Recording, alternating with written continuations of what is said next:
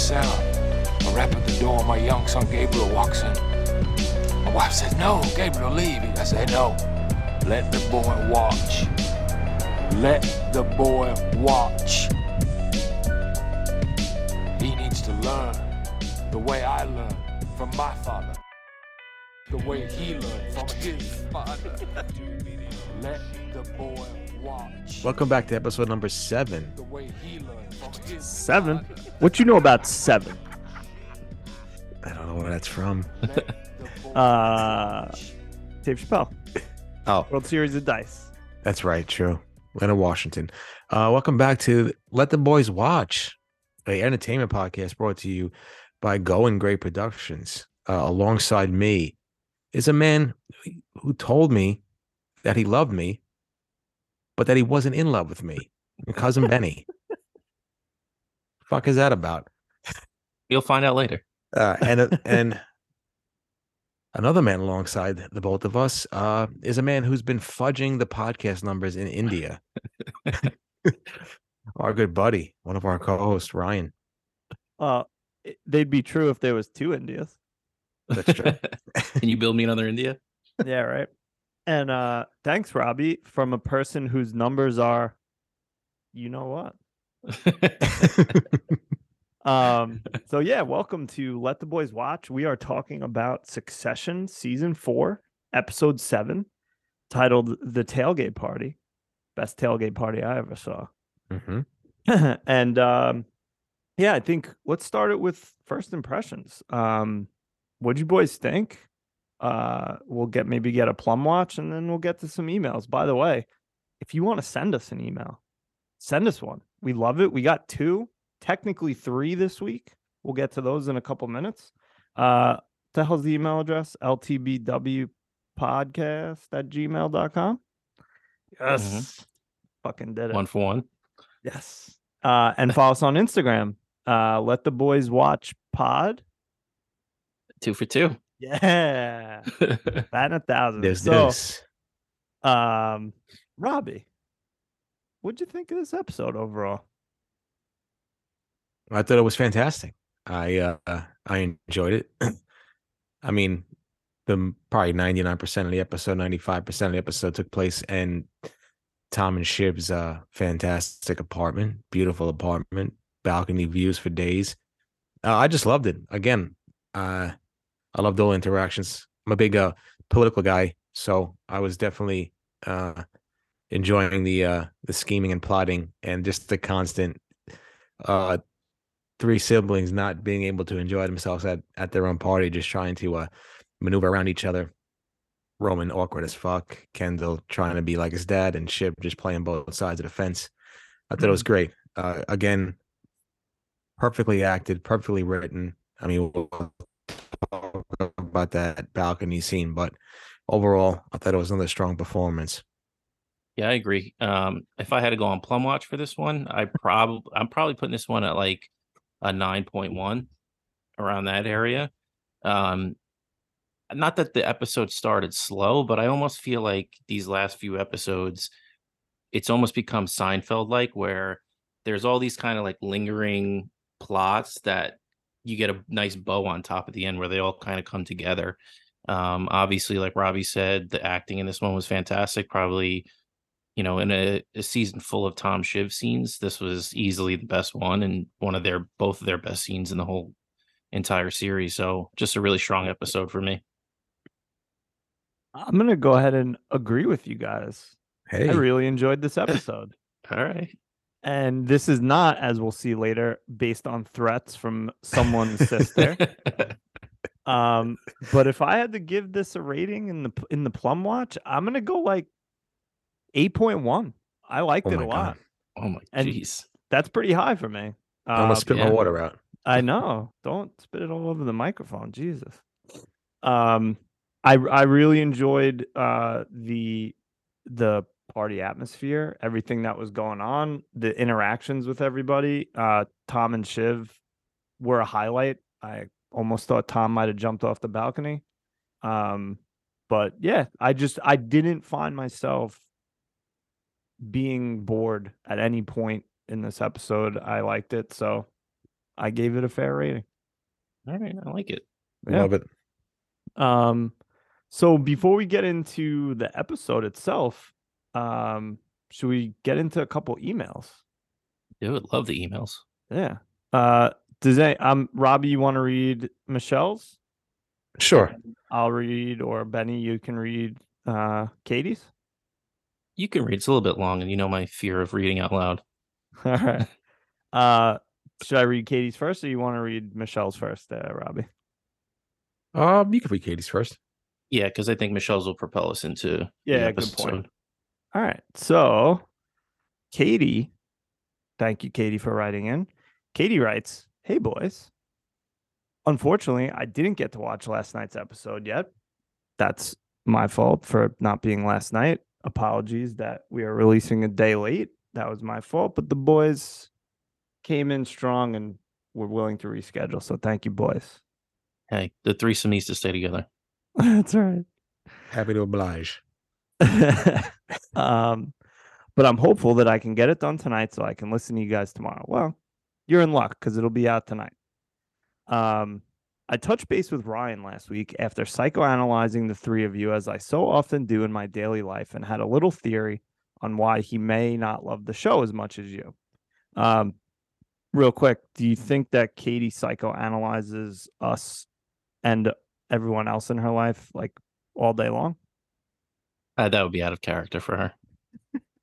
Yeah, I would have to say I would, I would have to say 195 percent. Yes.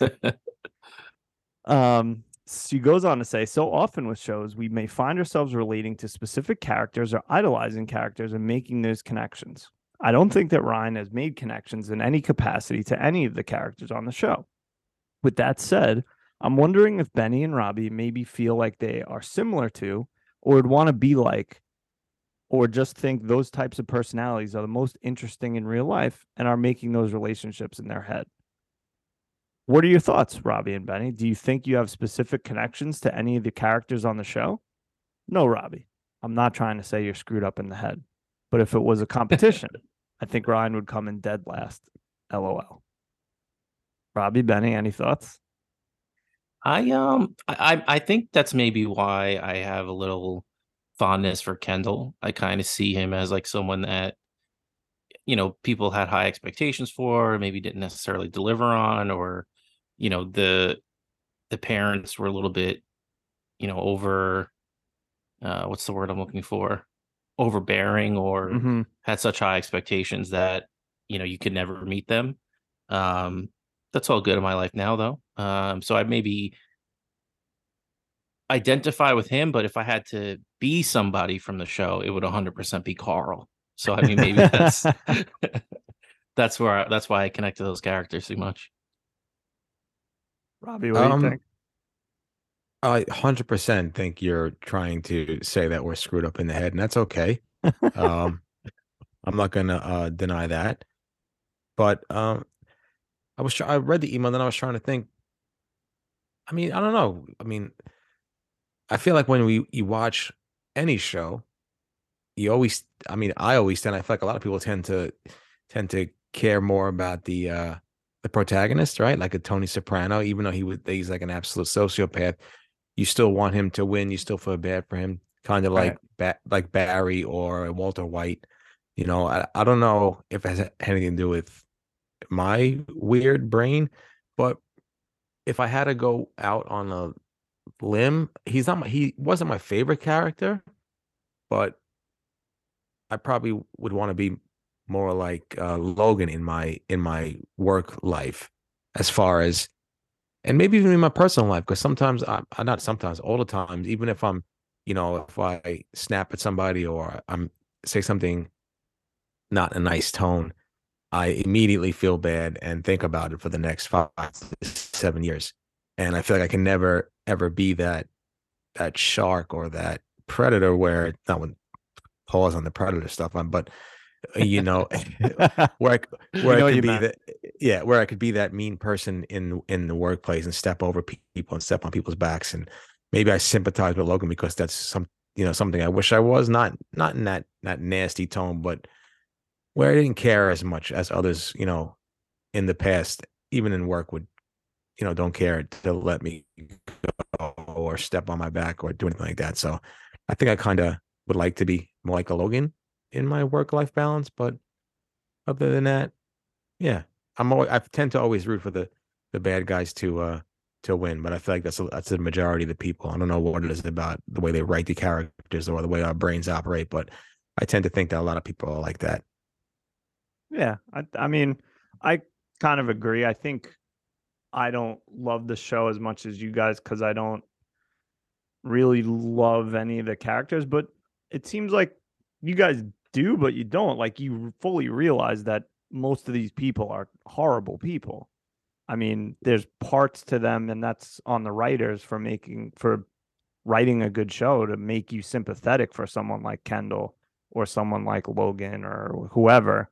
Um, but yeah, I don't know. I mean, maybe that's why I like this episode so much because I felt that there was like more, I don't know, humanity in Tom and Shiv's uh argument. Like it wasn't all corporate bullshit. It was like actual relationship stuff. And I'm a big softy. I don't know.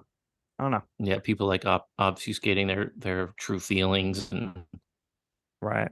yeah, that's like the first kind of real raw emotion we've gotten since episode three. Yeah, true, true. Oh, before Um, you go on, sorry. Yeah, um, go, please. If I had to do a character who I would love to be in real life, it would be fucking the Stew Man, Stewy. yeah, Uh, that's true. I mean, the the fucking beard, the outfits. Oh my goodness. yeah. I can't grow a beard, so I wish I had a beard like Stu, like like cuz. But uh, I mean, St- Stewy's rocking turtlenecks. I've been tr- dying, dying to wear my turtleneck. So maybe that's why I'm vicariously living through Stewy, and I want to be like Stewy. And now it's too hot to wear your turtlenecks. Robbie missed out. I gotta go, I gotta take a trip to Iceland. yeah, something like that. Um, so Katie goes on to say also, the new Mario Brothers movie came out. Maybe you guys can watch the first one. I'd love to watch the first one, but I think we would have to sail the high seas to watch that because it's pretty much not available anywhere. But I'm sure we could figure that out. Yeah.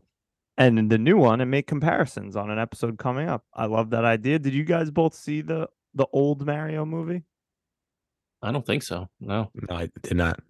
Classic. I've heard the stories classic of like what a what a disaster it was on set, but Oh, it was a Never saw it. disaster, but it was so good. It would, you know what's what's funny about that movie is, if it wasn't a Mario Brothers movie, it'd probably be like regarded as a, a great like sci-fi like weirdo B movie. But because it was supposed to be Mario Brothers, it's looked at as like trash. Yeah. Yeah.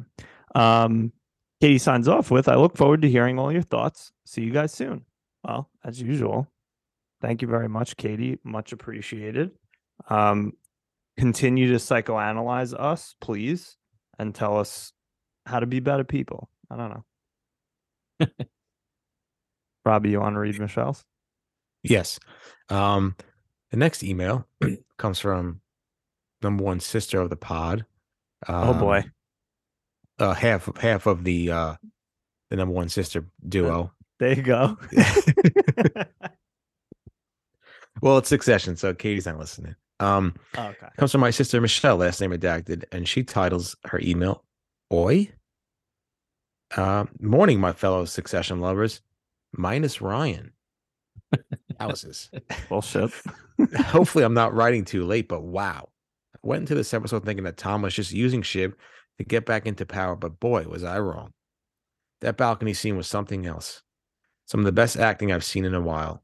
There's no coming back from that. No, I agree. Uh, the entire time I wanted Shiv to just shout out that she was pregnant, but in true Shiv fashion, she did not. Every time I think I every time I think I hate Tom and get mad at him for screwing her over with throwing them on the bus, my husband reminds me of all the terrible things she has done to him. Yeah, leave it to Brian to uh to always uh play both sides. and then this episode and then this episode Tom reminded me too when he screamed at her that she was just going to let him go to jail. These two are so toxic. I didn't want them to get back together, but in a weird way, I wanted them to. So maybe I'm toxic? maybe. Maybe. Maybe lunatic. But after this episode, oh boy, oh boy, oh boy. Ryan, how do you give these episodes six plums? Question mark. Get it together. Six plums? Question mark. But I'm sure you'd give a Stranger Things 13 plums. My one and a half year old daughter can act better than Will. Ah, I got one thing to say. Fuck off. Peace. Michelle, last name redacted. Ryan, you got a rebuttal? Uh, yeah, but I'm gonna be nice and say thanks for the email, Michelle. nah, um, I get what she's saying. I, I'm sure there's things that she loves that I don't think are that great. Um, but to me, I think maybe my out of ten plums is lower than some people. I consider anything like a five is like a decent movie. I may not want to watch it or a show ever again, but it's not god awful. Six is pretty good. Seven's real good. Eight is amazing. Nine is near perfect. And 10 is like, I don't know if there is a 10, anything. Maybe there's a few episodes of some shows or Shawshank Redemption, something like that. I don't know. Red but uh, yeah, fucking get off my back. Quit coming for my neck. God, protect yeah, you got to protect your neck. Seriously, your whole family's coming for me. No, you Kate- put yourself in an untenable position. Yeah, for real. Katie didn't come come after you. Oh, that's true. Katie, I know you're not listening, but thank you for not coming after me. No, she's uh not yet. At least we'll see what happens. No, I, I know Michelle's just busting my balls. It's okay. If he picked the Golden Girl, think Katie didn't pick the Golden Girl. think Katie would have came after you. yeah, probably. Uh, and then the next email comes from uh, my sister Michelle again. she, she titles this email, Oh, one last thing. One last thing. I love your podcast, but I'm not in love with your podcast. Oof. Kendall Roy, what a D. Crying emoji. Thank you, Well, Michelle. Thank you, Michelle. It's pretty fucked up the way you ended it, but hey, it is what it is. Thank you so I much. love. Uh, we love you, appreciate you, and uh, yeah, always love uh, reaching out to you at the end of the episode to to get your opinion and stay up until 1.30 in the morning talking about the episode and how much we hated Barry last week. So uh, love you. That's love. I'm, at least she, Sure. she came back and ins- and insulted all of us, so I don't feel as bad that she just came after me. Yeah, Well- exactly. and now you know how I feel on the uh, the night of my 40th when she told me to go fuck myself maybe 13, 13 14 times. uh, so, what do you say we get into the episode, boys? Let's do it. So, I broke things down a little different this week. I think we're going to do it uh, by character instead of scene by scene. This way, we can we can expand a little bit. We don't have to feel like we need to bounce around or go back to things. Um, and this week, we'll start off with Tom and Shiv. So we they're part of the cold open. Uh, Tom comes in with fresh hot poles and a and a little prezi. Father Uh, Sexmas.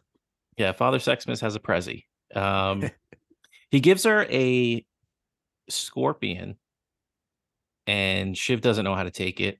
Uh, they can have an awkward conversation, complete with a awkward Tom laugh, and that's where they leave it. Uh, so aside from, you know, telling me what you think of that present, what has been or what has been the worst present you've received? So given or received, Robbie, do you have one?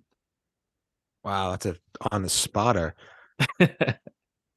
Oh man. Um I got one if you want to think for a sec. sure.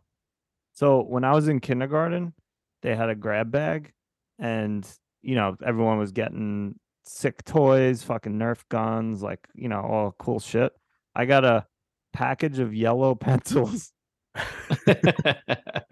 and oh, yes. looking back, I I mean at the time I was devastated because I was spoiled and you know I expected good toys, but that was the that was, maybe that was a family that couldn't afford much. So I hope I didn't say anything stupid to anybody. no. You got anything, Yeah, Rob? worst worst gift I can think of. I'm trying to think like one of the I think one of the worst gifts I got was a I didn't need, I didn't ask for was a fucking like Indiana Jones satchel for my oh. computer for work. Like a messenger bag? Yeah, it was like s- somebody, uh, first name redacted, last name redacted, years, years, years ago, got it for me as a Christmas present, and I was like, "What the fuck is this?" I was like, "I don't need this," but uh, yeah, I uh, I've been trying to throw that out for about six years now, and I haven't been able to. Every time I look around the corner, it's it's in my mom's room. So, yeah, I didn't need that, and that was probably the worst gift. That might be worth something on the old eBay. Yeah. True. Yeah, you're right. Yeah. So or if you get a if you get a street corner, you can sell newspapers out of it. That's true. One of them newsy boys. extra, extra. What about you, Ben? Worst Prezi I ever got was a $15 gift card to Lowe's Ooh. at Christmas. and I'm not the age I am now. I was probably about 10 years younger. So that one went straight to the old pops. Gave it right to him. Nice. Um great Nowadays, answer, I'd love a gift card that Lowe's. I know, right? Yeah. Uh I could sell them to you at like a inflated cost. I'll give you eleven dollars for it. So, what do you guys think of the present from Tom? Um, there was a lot made online about the allegory of the, the scorpion and the frog, um, and that whole situation. What did you think of either the scene or the present in general, and kind of what it said about their relation, where their relationship is? Ryan, Uh, well, I think you know I don't. We don't need to get into more discussion because we just had a nice one about gifts. But have you ever tried to make a joke you thought was funny in your head, and then when you see the person's reaction, you realize that it was kind of fucked up or not Yeah. funny? That's how I felt like Tom. Like he had this thing. Oh, fucking Scorpion, this is hilarious. She's gonna love this because he's a dumb man and we're all dumb men. Uh, Yeah. So I definitely got it. I was just like, oh, you fucking idiot. Why did you do that? Um, and then that's why he couldn't explain himself. Like, well, why is it funny? And he's like, uh, I don't know, because you're a killer. Robbie, what about you? I agree with that. There's been numerous times where I've I've made a joke in front of somebody and they just didn't get it. I'm like, oh boy, I just not coming back from this right now. So I got to figure out a way to get the hell out of here. Uh, I think that this is something that uh, Katie and last name redacted would do and gift Philip last name redacted, and then Phil would have no idea what's going on, and you know Katie Ann would psychoanalyze the entire thing. But um, yeah, it's just Tom, just just Tom, just always putting his foot in his mouth sometimes. I think with Shiv, and just kind of fucking up. Um, I didn't really get it in the beginning, the Scorpion, and why he gave it to her, and maybe that made me just as confused. But like as you were saying, Benny, and then reading up on the Scorpion and the Frog uh, analogies and whatnot, I was like, all right, now I get it. But I was like, Tom, you're so fucking stupid, man. What what are you doing? Just let this stuff just just flow and just stop trying to fucking be something you're not and then just let this relationship have a nice little fucking grace period before you start just fucking shit up. yeah. Has Well, that's too, anyone like- sorry, go ahead. Go ahead, Ryan. I was No, just go gonna ahead. say, like, has a joke gift ever gone over well with like anybody in history? It's always either insulting or the person who gets it's like, eh, like, all right, and then just Yeah. in like a week or two throws it out. Yeah, unless it's followed up with a real gift, it's Yeah, fair. not hitting. Um, you know, I thought this, and I really didn't think this way until I watched the episode the second time, because you have the context of the whole ep- episode, and it's really it shows like how this whole situation of them being back together is so fake. Like, there's no real connection there, and like even when he's trying to joke with her, or them, they're they're not on the same page because there's still all that stuff that's unsaid between them and they're just with each other in this moment because Shiv is comfortable again and she needs somebody to be there and you know she was getting these feelings for Tom because he was acting a little bit more um like Robbie said about Logan kind of more ruthless. So I think it just shows that they're just not on the same page and this thing isn't going to last. Like I said, safe Um, so throughout the episode with Tom and Shiv, uh, we get a couple more interactions with them. before we get into the big fight. Uh, we see the text messages as Tom's about to go fire, uh, lay off those people uh, about the sex Olympics that they had, and Tom's dick is still rock hard, even though Shiv th- thought she broke it. Um, and then when we get to the party, after Shiv tells him that she invited Nate and Matsson, um, they start going around, and she kind of starts throwing Tom under the bus. And anybody that kind of brings up that Tom might get fired, she kind of goes along with it, and you could see it's getting to Tom throughout the whole episode. Um, she calls him Mr. Mild at one point, and that he's a one pepper menu item. Oh, that was Uh, brutal. so not a great, not a great party for Tom. What would you guys think about you know the the way that they were kind of building to this fight, and how would you react in that kind of situation? Ryan, what about you? I mean, it's if you look at it, at it from the scorpion analogy, it's you know she's just stinging him all night, and then eventually, you know, it's just too much for him, and he lashes out. I, I mean, I don't understand. well, I mean, I do understand, but I think it's really petty and childish to put down your at this point probably former uh lover relationship uh, husband wife whatever like in front of other people. He even makes that point when they're arguing like these are like 40 of the most important people in america and you're trashing me all over the place.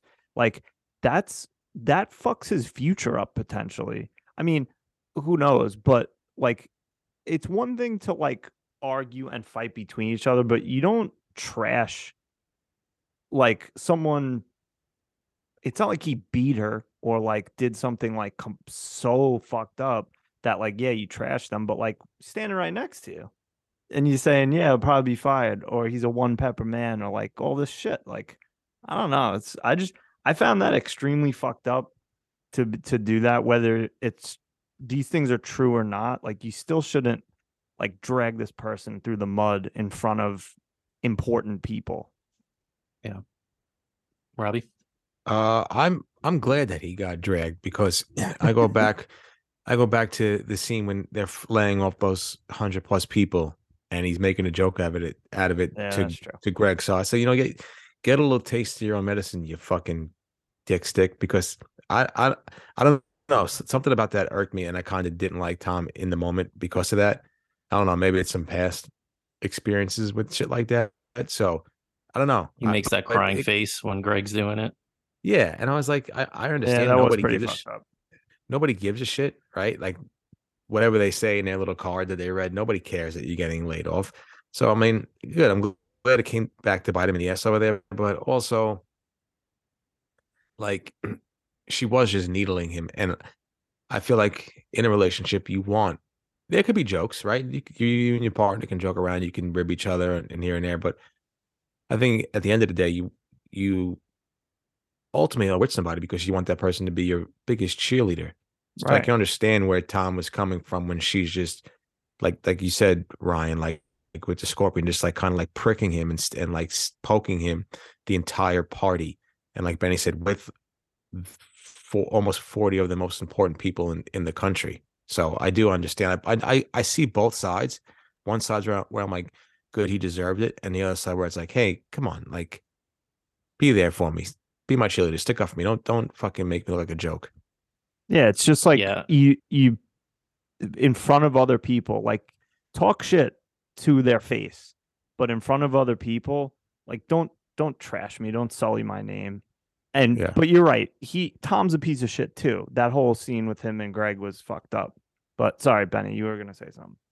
Yeah, I was gonna say it's almost it's almost like that thing your parents tell you when you're a kid, right? Like the weak people have to push you down to make themselves look better. And I think Shiv is so desperate to be seen as like this major player. Like she doesn't even care if people are stepping on Tom. Like it's she'll jump right on board to like be buddy buddy with them and and make herself look good. So that was kind of I get what you guys are saying about Tom and like the way he acted in those layoffs and everything. And yeah, it's definitely come up and what goes around comes around because, you know, even the the whole thing about you know I can't do this because I'm just gonna cry.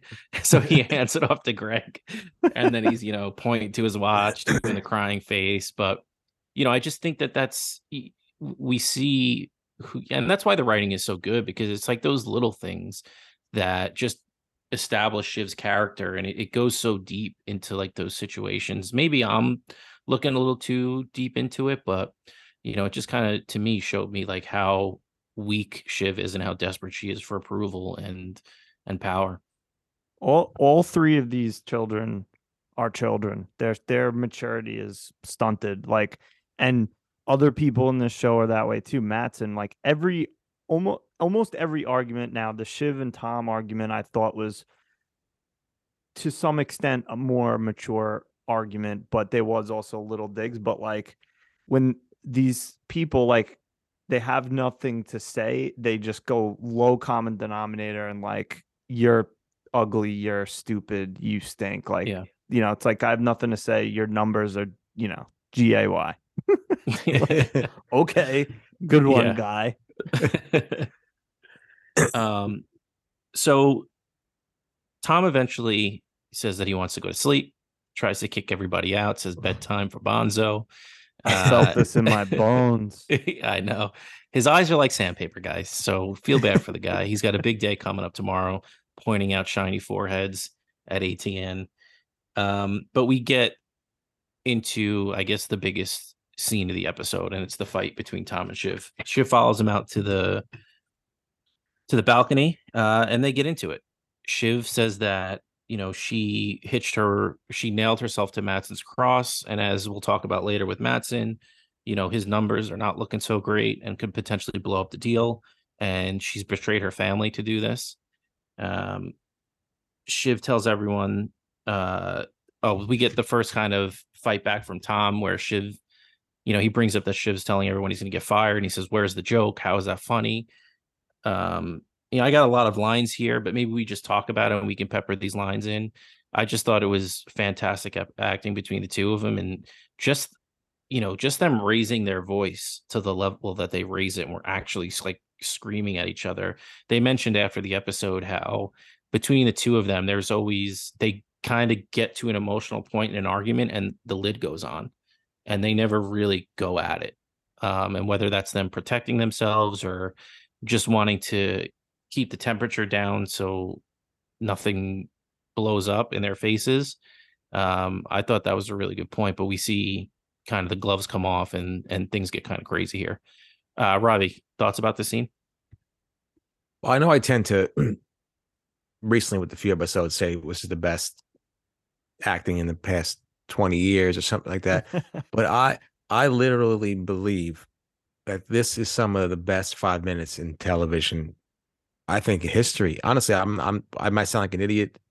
Um, 20 years when I look back at this podcast in my in my wheelchair at at fucking Berkshire Nursing Center, but I think I really do think it's some of the the best, you know, five minutes in television history because everybody I feel can relate to this scene because everybody has been in a I feel like everybody has been in a relationship that's has failed where you you're just "Oh, okay you're going to say this about me well now here I'm going to say this about you and you're both going to go after each other and just cut each other until you can't cut no more until there's a point of no return and that basically is probably for everybody the end of that relationship or coming to the tail end of that relationship where you're just fed up with one another. So I think everybody can relate to that. That's why I think every everybody kind of enjoyed that scene. I, I haven't heard anybody what I read or podcast that I watched for people that didn't enjoy this scene or thought it was a great scene. I just think some of that stuff that that they both were saying, you know, I know you have the quotes, but that fucking unfit to be a mother line is just an absolute stone cold fucking dagger to the night king and there's no coming back there's no coming back from that. I i unless these two are just so fucking toxic with each other i cannot see anybody coming back from something like that. So i thoroughly enjoyed it. I feel like we all can relate to that. I mean we're, we're not worth billions of dollars but i mean anybody can just relate to that scene. Yeah, before Ryan, um, No, see what you're talking about there, when he says that uh, when Tom says that to Shiv about not, you know, I don't think you maybe are fit to have kids. It's that parallel that she has with her mother when they're having that conversation at the wedding. And I think it it lines up with the parallel you get with Kendall in his part of the cold open when he's having the fight with Rava and he goes on his whole rant about how he does everything for the kids, which is the parallel of Logan, how he said he did everything for the kids. So uh, I thought that was a good thing to call out. Uh, Ryan, what'd you think about the fight? Uh, great point. Um, yeah, I agree with everything Robbie said. Um, we, I, I shouldn't say we've all been there, but most people have been in that exact situation, and maybe, maybe that was why I liked this episode. Like I said before, like I felt a connection there for once, instead of like billionaire crybabies just playing Monopoly with real companies. It, it actually felt human to me, and you know the fact that they're just it was just escalating and escalating and and you, I think you mentioned it before they put the lid on they said it several times let's just leave it there or let's clear the air let's clear it like let's uh, you know they wanted they both kind of wanted to not get into it but they both wanted to get into it and just kept Yeah, yeah, yeah. escalating and escalating and escalating and i thought that the writing and acting was superb in this scene because it did feel it it almost felt like the writers were just like here's the points you need to make. Now go at each other. Because it felt like real arguments. And I, I mean i don't know how they filmed it. I don't know if it was like they went a line and they cut and then all right let me let's do it a few times and see what works best. Like maybe that's the case but it definitely felt like a real argument where again we've all been there where you just you just say anything to to hurt the other person um whether you necessarily mean it or not or whether it's even coherent or logical. Um you just go at them. Um but yeah great scene. I mean talking about unfit to be a mother i was just dying for shiv to be like i'm fucking pregnant. And Yeah. again she did not say anything and i wonder where they're going with this i don't know It's like she doesn't even want Tom to have the satisfaction now Right. of knowing, you know. And you know, I saw some people online think, you know, she's definitely going to get an abortion now. I hundred percent that. don't think that's the case. I, Yeah. there's just not enough time a in the season to go over it, and Right. b I I I just don't think it makes sense. Right. Um, but you know, it's going to be interesting to see how it does play out because I like like I said, she doesn't want Tom to get any satisfaction out of it at this point. But to your point, the well, maybe that can I just say something real quick, Benny? Yeah, I'm go ahead. sorry. The regarding that, maybe her play is I'm gonna have this baby, and my last fuck you to you is I'm gonna tie you up in legal bullshit for the rest of your life so that you will never see this child.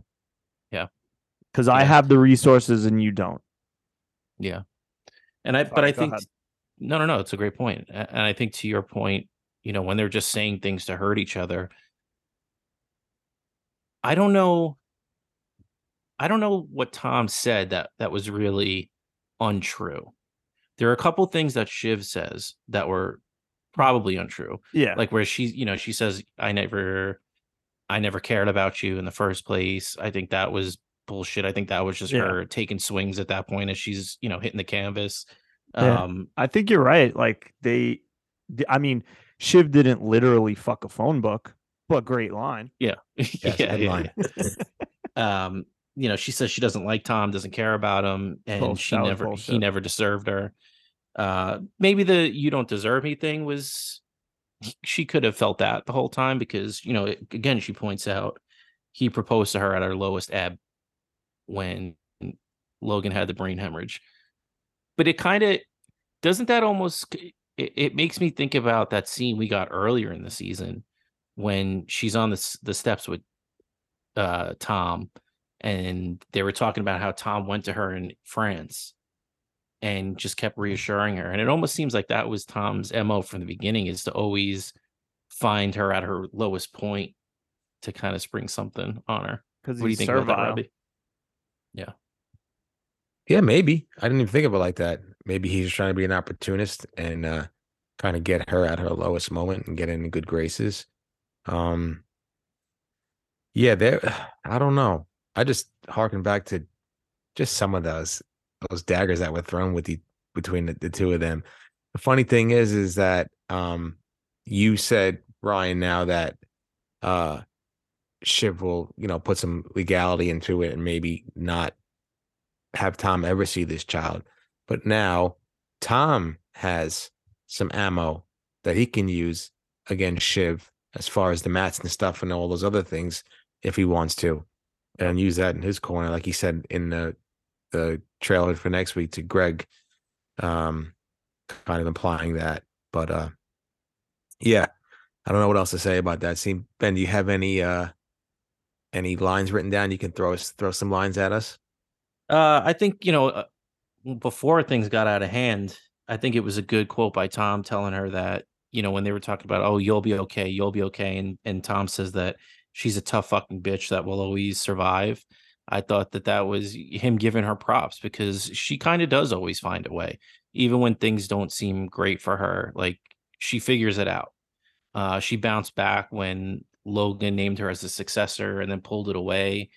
So she's always got something going on, and and she is a strong a strong woman. You know, we we talk about a few different times where she doesn't have the experience to get into this world, but you know she she does have you know uh perseverance um I like when she said, uh, "Here's a dead fucking snake. Wear it as a necktie." yeah that was good That and was a good. couple things she, you know she goes oh you're a rat and, then she gets to that but street uh, the rat. last yeah the last line i have from there and i don't know which which do you think hit harder and i think we know the answer is is the you're not fit to be a mother or when he tells her that she's in uh it's not his fault that logan didn't approve her um, and he calls her fundamentally broken. Because I think all three of the kids believe that about themselves that they are broken. So, which which line do you guys think maybe hit harder? I think we know the answer, but Uh, if she wasn't pregnant, then I'd Yeah. say the other one. But the fact that she is pregnant, probably that one. yeah, But they all that was. I mean, that's three. That's like two jabs and a hook. Like those are three rough lines. yeah, Yeah, that uh like I s- I've I mean the unfit to be a parent is probably the, the top notch, but not getting your dad's approval is uh is another one because they've been fighting for that shit since they were born and and that stings. But I wanted to say um about the Tom thing when how'd you feel when he said to her like you would you would have watched me go to prison? Like he kind of Oh, offered that his was ser- such- he kind of offered his services up. But I understand he probably wanted his wife to kind of he probably just did it just to do it, but then he wanted Shiv to kind of be like, no, no, no, don't, No, you know, don't, do go. that. Yeah, but yeah, and think about to that season too. The whole time Tom's going through it, like obviously, it's one of those not boy who cried wolf things, but you know when you have that person sitting next to you, it's like, oh, I really don't want to go to work tomorrow. I really don't want to do, and they just say it over and over again, and eventually you're just like, yeah, okay, okay, Yeah, yeah, and you shut just stop up. stop acknowledging it. You know, even from the very beginning when Tom said he was going to prison or he would go to prison, like she never really reacted in any type type of way. She was just kind of like, eh, whatever. So you think It's Tom? like it's like. Oh, go ahead, Robbie. Sorry. no, go ahead, because mine's it's different question. it's it's like how what I do every year on my birthday. I say, "Don't make a big deal. Don't make a big deal. I don't care." And then when no one makes a big deal, and I'm like, "What the hell? No one cared." See, you gotta be like me. You gotta make a big deal about your birthday so everybody knows it's a big deal. I guess that's true. Uh, this is probably a stupid question, but do you guys believe Tom when he said that he he he loves her? Uh, i yes.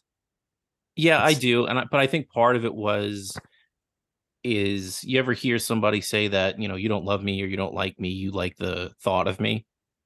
Yeah. I think that's part of it. Like you know, he mentioned in last episode everything around Shiv and and what it gives him. He, you know, he loves that situation, but you know, I I- I think to propose to somebody, you can- he yeah, I I don't know. She thinks that he was just fucking her for a ladder, like she she said, but I I think he did.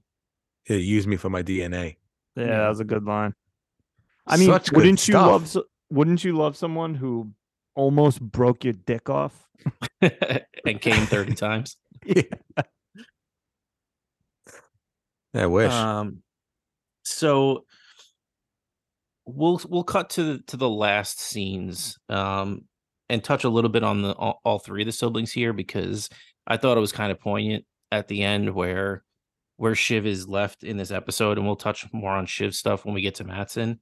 Uh, but it's the three siblings all saying goodnight to each other, and then you kind of see Shiv just left alone there, and that face looking like "Yeah, I fucked up big here. And then we get um Shiv looking sad in in the bedroom, and we get that closing shot of you know we've talked about the closing shot the last couple of weeks here, that closing shot of Tom. Uh, if you guys have any stuff you want to bring about the other scenes I just mentioned, go ahead. But what is going through Tom's mind in that moment, Ryan? I mean, I don't. I had read something that apparently, according to like the creators or writers or whatever, stuff gets wild in the last couple of episodes. So I hate to do this because then I'm extrapolating my like information from that to apply to this. But it makes me think that he's just like, I'm gonna burn this motherfucker down. But I don't know. I um, if I didn't know that part, I might just think like he's just feeling shitty and can't sleep because he's just thinking about what happened that night.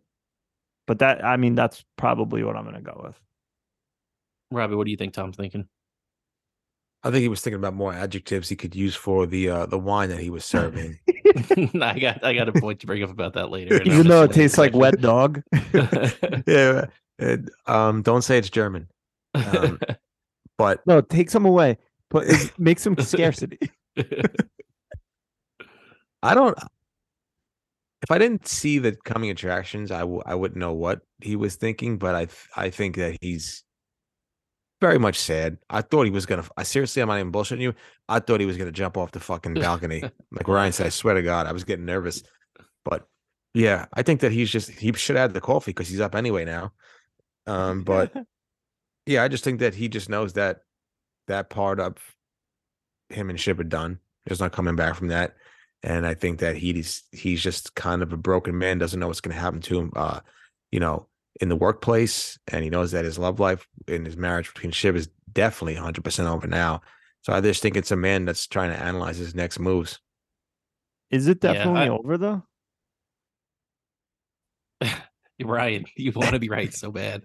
I don't, but honestly, who knows? Honestly, Who who, knows? She at tells him he, point. she's pregnant. That changes Yeah. a lot of things. Yeah, maybe they sleep on it, and you know, they've needed this clearing of the air. Honestly, since the beginning, they Yeah. needed to figure out where each other's heads were really at, and not.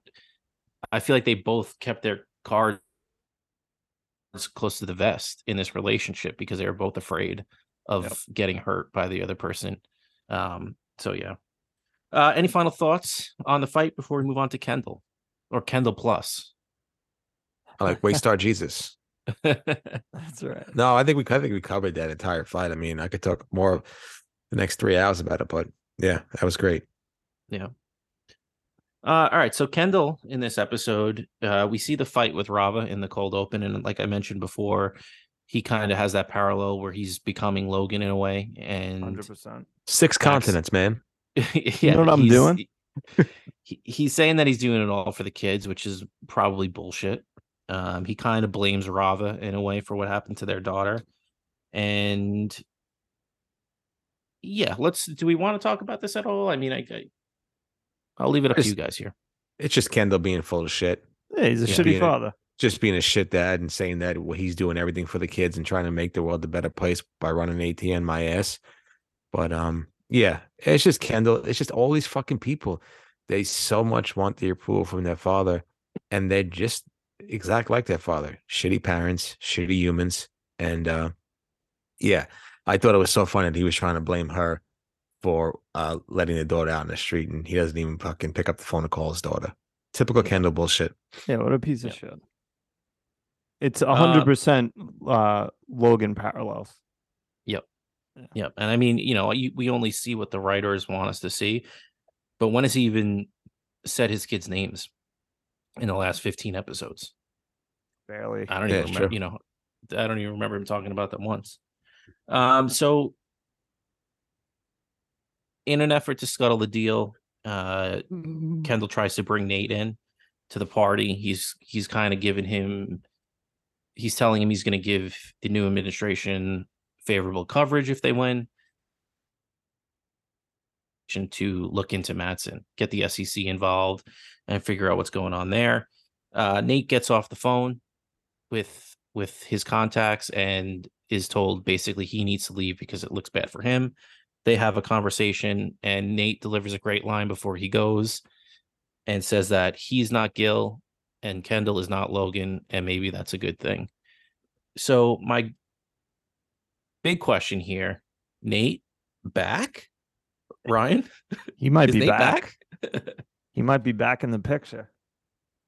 I mean, I don't know. I, maybe you guys can explain to me like he he's not working for Gil anymore or he is. He's working for Jimenez. Oh, right. Okay. All right. That makes sense. Um, but yeah, I mean, he definitely if Jimenez wins, then he's he's a power player. Yep. If she loses, you know, I guess he's whatever back to the scrap heap or wherever else he might be. But yeah, he he might be back. I don't know. What do you think, Robbie? I'd like to see him back. I uh I enjoyed Nate. Um This was Yeah, the this- least annoying his character has been, period. True. yeah, that's true. Usually he's just an annoying fucking scorn lover. Is he But, back uh, with Shiv? I think mm, I don't know. No, Shiv's he doesn't want to be somebody else's baby daddy. That would look that wouldn't look good for the brand. I just think it was uh just great parallels to how how it really is in in in this world in real life. Everybody's lobbying for something. Everybody's looking for uh political advantage, corporate advantage, for, and that's just how it is, and that's just how this world works. And that's what I love so much about the shows because it shows you what you what we all know is true and how these things play out and work. But Benny, what do you think? Nate back? You know what? I, I like you said, I enjoyed Nate in this episode. I enjoyed, you know, he almost seems like he learned the lesson with the whole Tom Shiv thing because we see him come in, uh, you know, tail between his legs when he talks to Tom. It was a great, great scene between Tom and him. You know, and he he give, he's like, "Ah, I won't drink too much of your wine. He says, No, please, please, please drink up.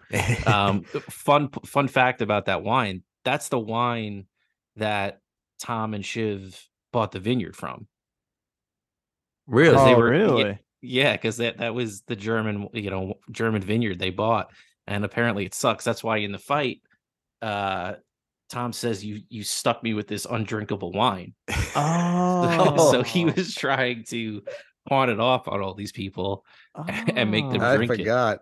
yeah I thought he was. I thought he was uh, using the undrinkable wine as a metaphor for somebody, and I, I now I'm forgetting who I thought he meant. But Yeah, wow, yeah, but all that's- right. Yeah. So, and uh, you know, obviously, I don't, not too much of a wine connoisseur, but you don't hear of many great German vineyards. Um, so That's it feels like it was kind of a doomed project to start.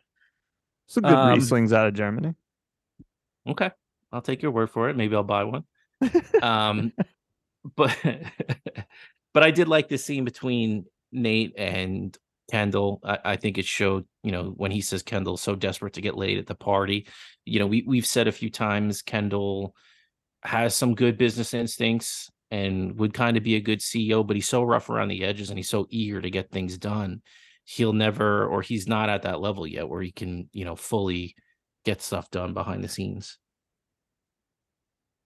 Yeah, I Um, agree. I so- thought. Sorry, I agree. No. Um, I feel like this is this wasn't the first time that somebody has said like you're not, you're not Logan, and I think Yeah. that is a good thing. So I mean, he doesn't want to hear it, obviously, but yeah, I agree with it. I think that's a good thing that he's not Logan. But I mean, as we soon find out at the end, Yeah, I Is he? mean, how how many people are telling all three of them that they're not Logan? But I think this is the first time that anyone said that's a good thing.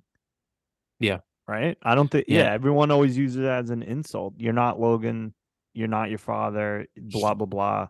And they're all some. You know, maybe maybe Kendall's the least trying to be like Logan. He still is, but like Roman with last week trying to fire fucking everybody and Shiv with what she's trying to do. But yeah, that's uh, this might be the first time it's meant as a compliment, and I actually I love it. But Logan has pounded it into Kendall's head from day one. You're not a killer. You're not a killer. You're not a killer. And even if someone compliments him by saying he's not his father, in his head, Kendall only thinks that you could be successful If by being Logan. like Logan. oh yeah, So you're right. Even though that this is uh, a compliment in a way, he's not going to take it like that, and he's not going to change the way he acts because there could be a way Waystar succeeds with him being, you know, the quote unquote benevolent leader that Right. follows his father. no, you're right. Um, Like Logan, uh, sorry, Kendall definitely did not take it as a compliment, and I think uh Robbie, uh, I don't know who made the point, but how Nate seemed like he grew up a little bit, maybe, um, maybe changed a little bit, and maybe Nate has and Kendall still hasn't. So maybe in a couple of years he might think differently. I don't know. We've all, Yeah. everyone's grown up in the past couple years, I think. Uh, But you, know, Kendall maybe hasn't. I don't know. I just all these, all three of them are stunted, and because they've never been told no, they've never faced adversity until probably now. Um, so Roman and Kendall are trying to find dirt on Matsson during this issue, uh, during this episode, and they finally strike gold on the balcony with Ebba. Uh, we'll get into a little bit more Ebba stuff with Matsson, but Was the gold they struck Matsson's jacket? nice, nice. So I'm glad you're thinking of these witty ones. Uh, Um, and then you know we'll cut right to the chase here to the end of the episode with Kendall. Uh, Kendall talks to Frank and says and tells him the the India info. Uh, Frank doesn't want to hear it at first, but at first, but when he he tells him the numbers, Frank kind of has that aha moment, uh, and he wants to go full Viking or reverse Viking and acquire Gojo again and make Waystar Royco bigger than ever. Um, and he basically in- intimates that he will cut off Roman and Shiv if needed. One head, one crown. What do you guys think of Kendall's power play here at the end of the episode, Ryan? I loved it. Um, I'd like, you know, I'd love to see where this goes. I mean, I, I'd love to say that this entire time I thought Matsson was a fraud, but I didn't. Uh, but I think it's great that he actually is because as much as I hate Kendall, I hate Matsson more. He's just such a fucking petulant child. And I And we really got that this week. Like we got hints of it, but this this week was like, all right, this is who this guy really is. big time. No one like what a piece of shit. And were were you gonna bring up the argument between Matsson and uh Kendall like when we talk about Matsson? Yeah, but I mean, feel free now if you want to talk yeah, about it. I mean it basically I know we're talking Kendall, but yeah, Matsson is I said before, like people just going for whatever hurts the most, but his was like seventh grade, your numbers are gay. Like he had Yeah. nothing to say. And like the whole episode, he walks in making noise when they're having a moment of silence. Not that he knew, wearing a ridiculous jacket. He's just fucking vaping inside someone's house, stepping all over things, yelling and screaming. Like, what a fucking child. And I mean, Kendall wasn't much better, but he was better. He was kind of making points, but not directly making points when he was arguing with Matsson. And uh I mean, love to see if this goes through this revol- reverse Viking, but things are definitely in motion, maybe more so than they've ever been this whole season as far as Kendall making moves Endgame. and stuff like that. Yeah. Yeah. My favorite part was when he's like, "Oh, your numbers are gay," and Kendall's like, "Oh, what'd you say?" What? He's like- like, seriously? And he and Matsson just goes, "Gay." which like is a even even years ago when and i'm not saying that it was ever like completely acceptable but it was more acceptable than it is today to say something like that but it just sounds so weird now, right? it To hear sounds so someone say something. weird but it's like even back then you would have been like seriously that's what you're saying like Yeah, that's that's what you that's your argument my Yeah, numbers bro. are gay Yeah. cool yeah. exactly good good one guy um Yeah. but even especially now, it's like even worse. It's like, dude, where have you been the past like 10 years? Like no one Yeah. says that shit. yeah. Uh, Robbie, what do you think though. about the? Ken- it was. Uh, Robbie, what do you think about the Kendall Power moves here? I like it, but again, I I really want, I really wanted the siblings to, uh, you know, band together, but obviously that that can't happen. I mean, I see them, Roman and Kendall. You know, I thought they were on the same page, but I guess, I guess Kendall just wants to just be Stone Cold assassin like his dad and just take over like like one head, one crown. So I was I was a little not shocked or surprised. I was just a little upset because I was hoping that it, it would be either the both of them or they'd all come together. As far as what Ryan said, I 100% didn't think Matsson was a fraud as well. I did I did think he was a complete piece of shit loser, but I mean, this is this is what it is, man. This is this is just real fucking life with these tech guys, man. They're just fudging shit, lying about shit. Some of them a bunch of frauds, and that's all it is. And and I wouldn't say that I'm not happy that he's a fraud, or I do like to see some of these people get their uh get their I don't even know the word, but Come up get their due diligence. Yeah, they up come up and get their due diligence and get fucked over in the end. I would I love that because I think some of these people are just truly evil fucking human beings. So yeah, it was a great touch, and he he lost me at the uh at your numbers a gay comeback. That's the that's one of the worst comebacks of all time. Uh, yeah.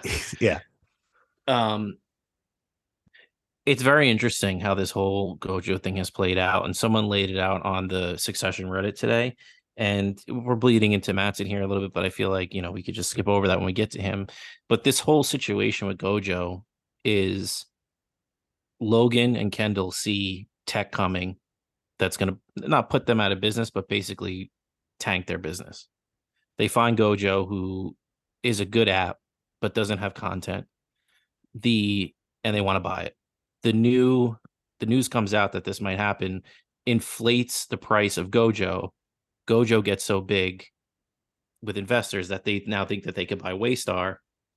And then now we've gone completely back on it where Kendall's pumped up the price of Waystar and could potentially sink their stock and then end up being back where we started from. So I just thought, you know, as not that I wasn't super into the whole Gojo thing. Like now, kind of seeing how that whole thing is played out, I do like like the long storm, the long form storytelling of this whole situation. Um, now you I, I like. Go ahead. and now you see why Matsson is so eager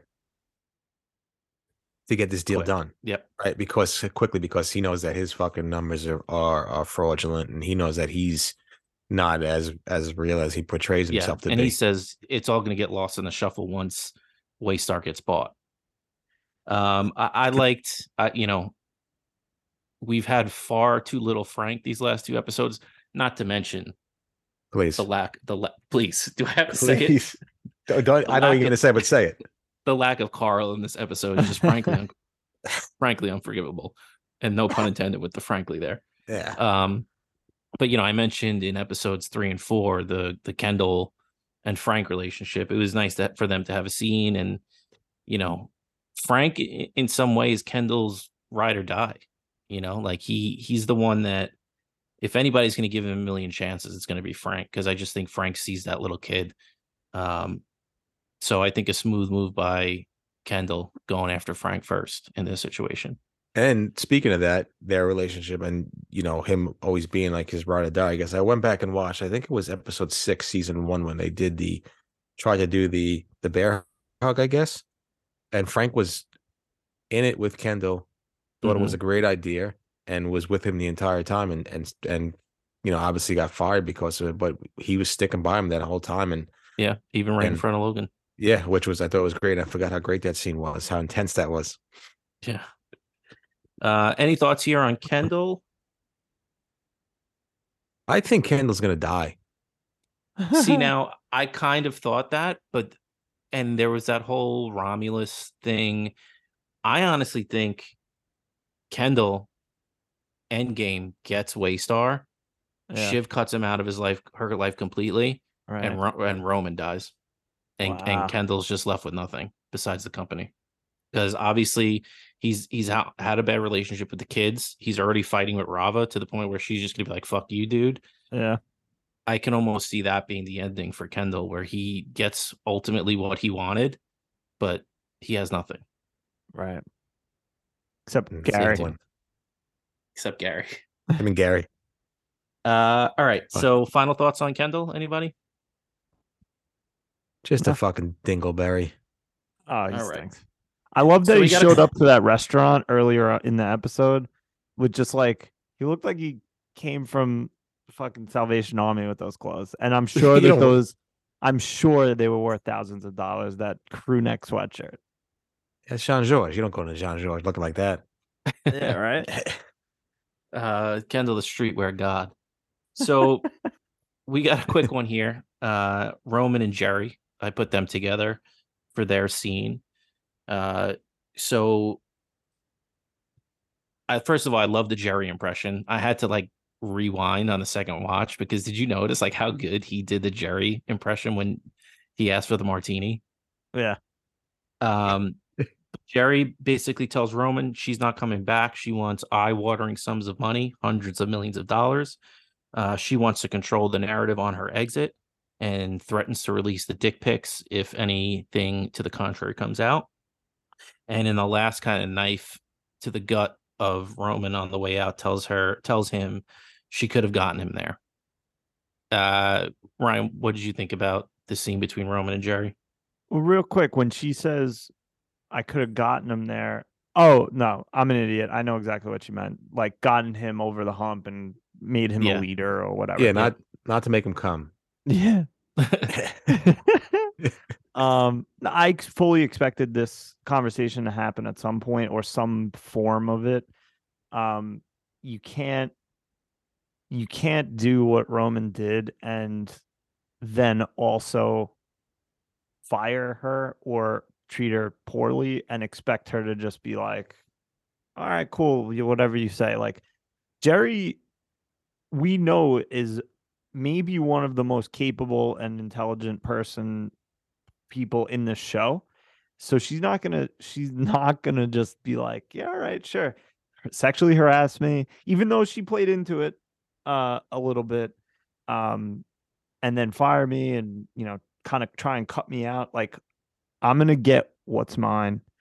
And I love that she went for it.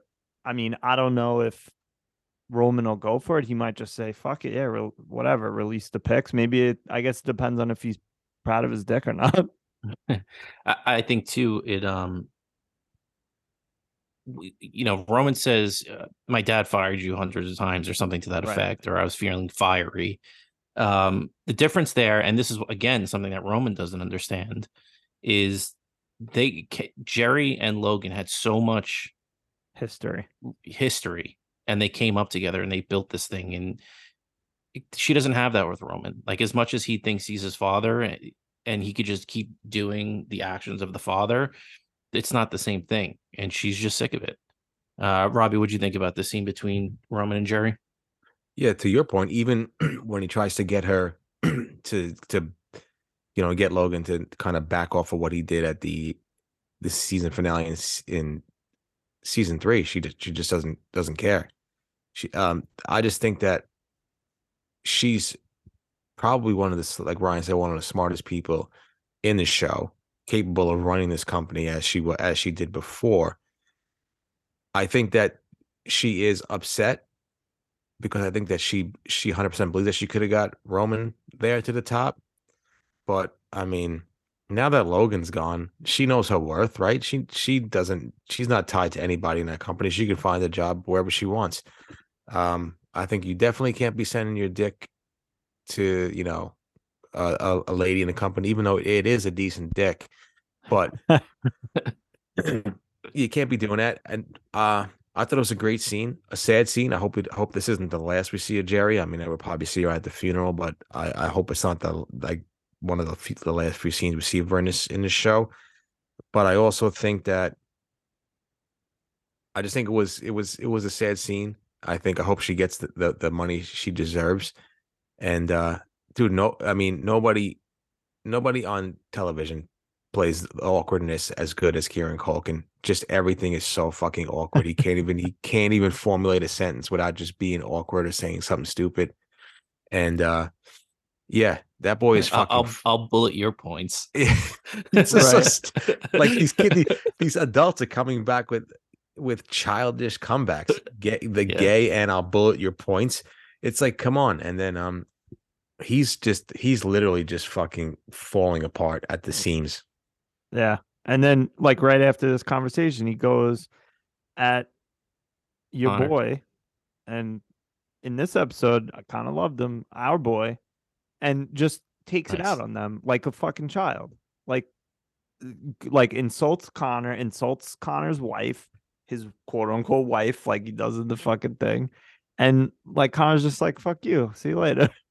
Yeah, uh, uh, that's a good point. And you know, I was gonna say there's parallels. This keeps happening to Roman, where something doesn't go his way, and then he goes and takes it out on somebody else. Yep. And you know, we mentioned he doesn't like. You know, he maybe he's just not reacting right to women in power. But I think now we're seeing it's just him getting pushed to a point, and he just can't control himself.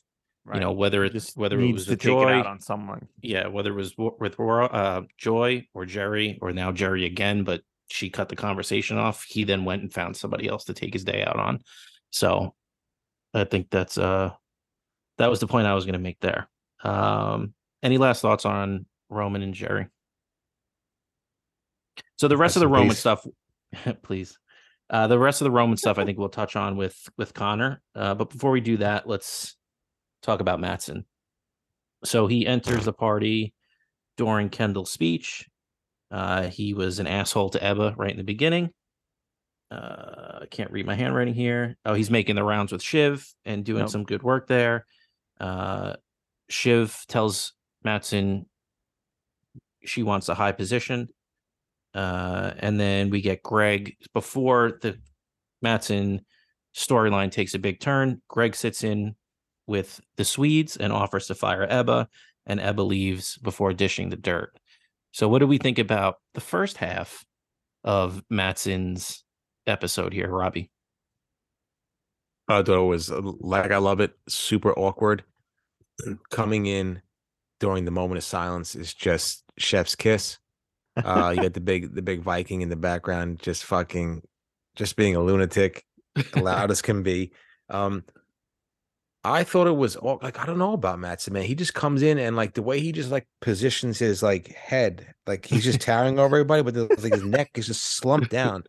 And I'm like, what's this guy doing? But I did love his interactions with with Tom. He just he just kind of played Tom and called Tom out Tom out on his suck suck uppance.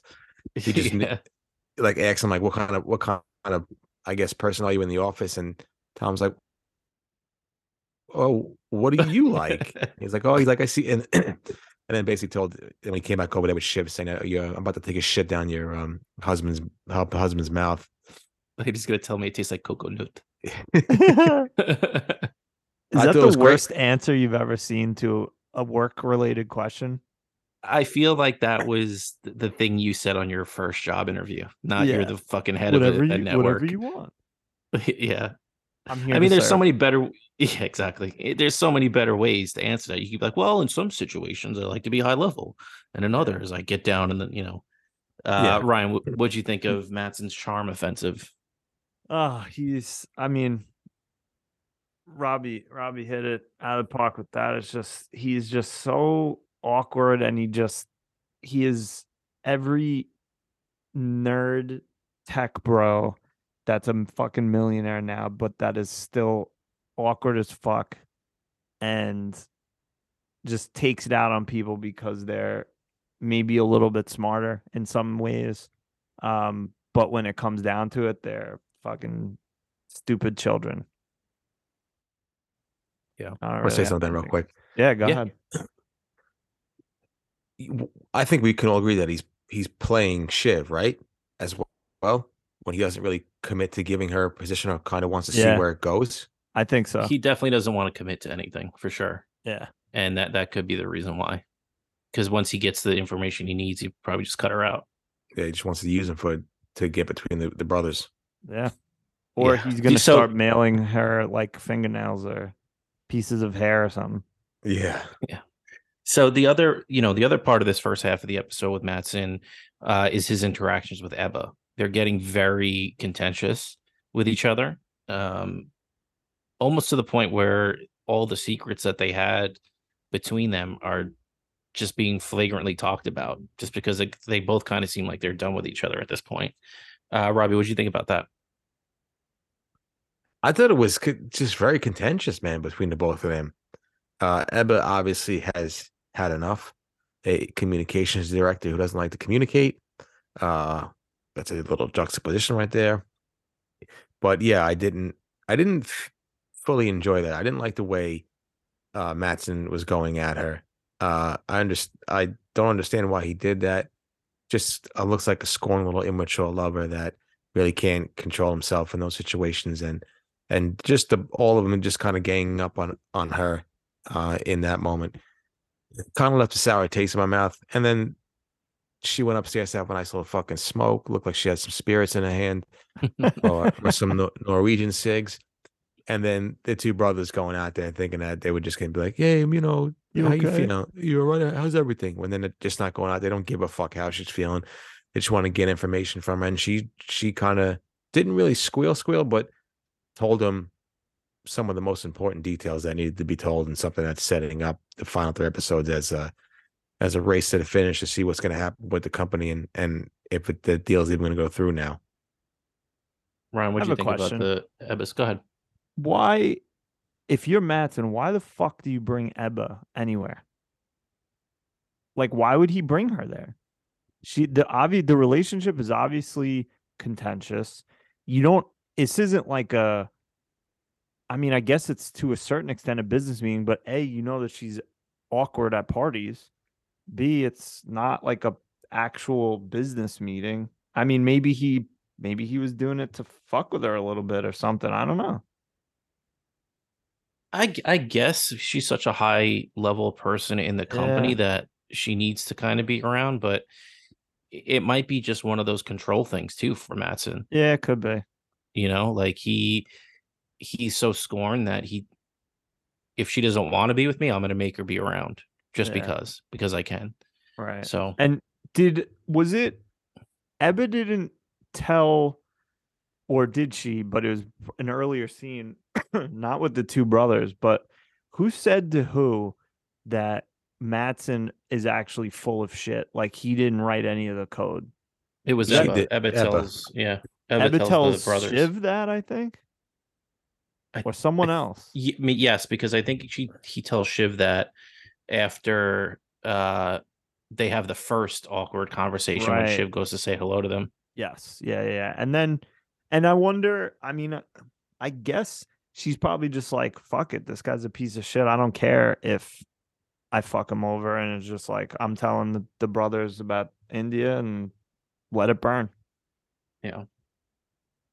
Um, so we get a confrontation between Shiv and Matsson where she brings up the India numbers. Uh, and kind of like Robbie said before, this is probably why Matsson wants to close the deal so quickly. Uh, so they have their argument, and then this man has the unmitigated gall to shit all over New York City. And if I wasn't done with Matsson before that, I am completely done with him now.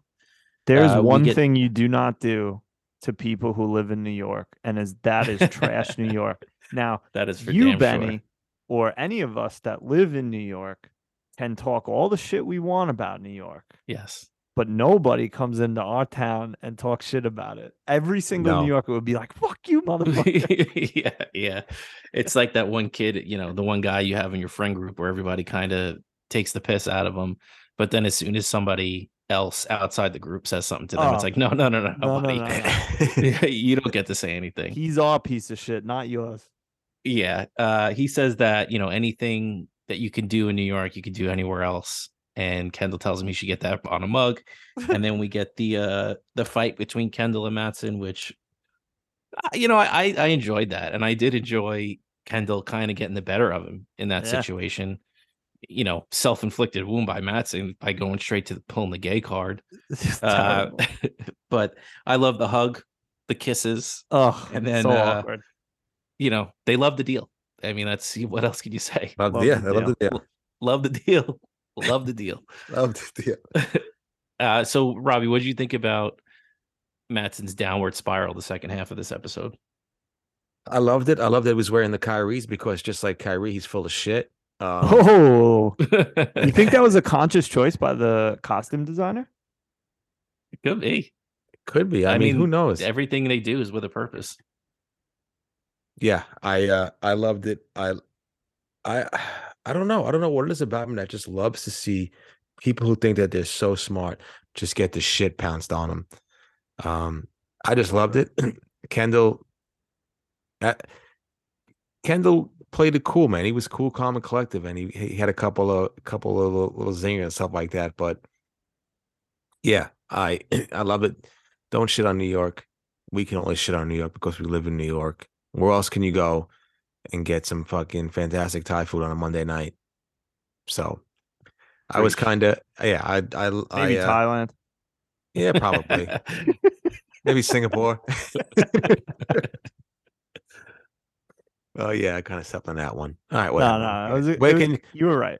where can you find fucking life size rats at on a Tuesday night? there Eating go. Thai food. Yeah. Yeah, eating Thai food. But yeah. sitting at a table. No, I I enjoyed it. I, I thought this was a great scene. I thought it was awkward at best. Matsson, nobody plays the awkwardness as good as Matsson and or Kieran Culkin. So yeah, I thought it was a great scene. I liked Uh, when Ro- speaking go of ahead. Roman. Sorry, Benny. Speaking of Roman, quick when uh Matsson says something and he's like, "Yeah, cool, bro. Tweet about it." yeah. Yeah. You know, this is the second time we've kind of seen them get, you know, heated with each other, and Kendall kind of comes out on top. I mean, not so much in Norway. Maybe they fought to a draw there, but you know, it seems like Kendall came out on top on this one. Yeah, Uh, and- his zing, like his zingers and his his argue his points in the argument weren't like super salient, but they were like they were calm and they weren't childish. So like he Yeah. definitely came out as the the better looking party, I guess. And, he's almost like, "Hey, bro, you want to lie about your numbers? Mine are just projections. So, Yeah, you know, I have deniability. You're an idiot."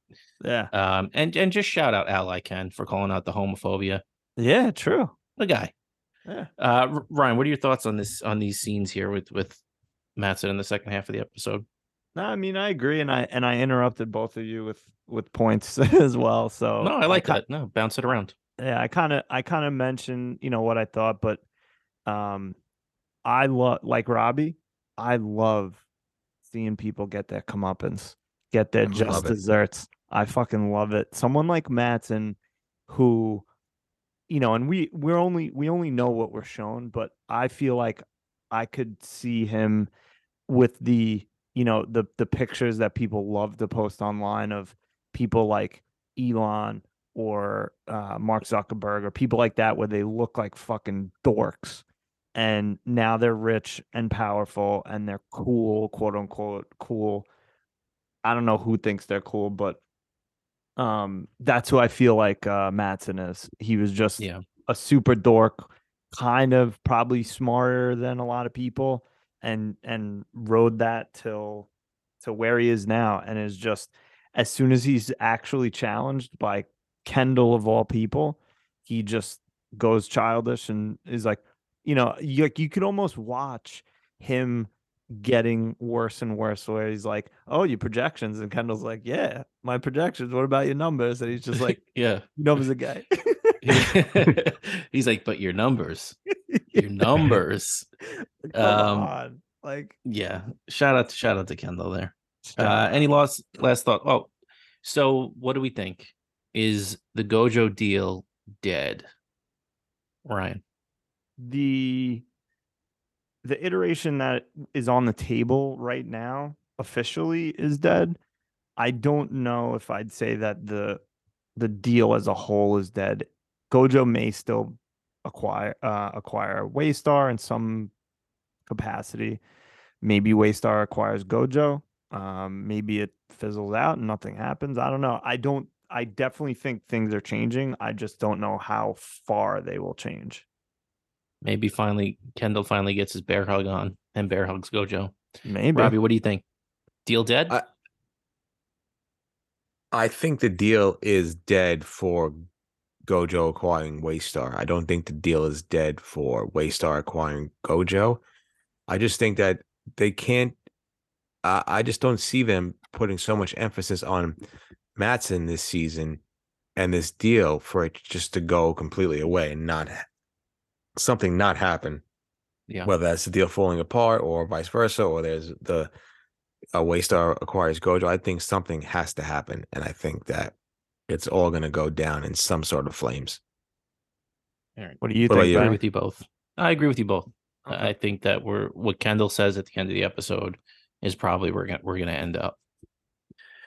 So, before we get into America's favorite games, we retreated to a very heavy Connor episode. The Conheads are eating right. Uh, Connor is exploding in Alaska with four, five, maybe six percent of the vote in Alaska, which is uh, possibly throwing things off for Mencken. Uh, Mencken wants him to drop out of the race.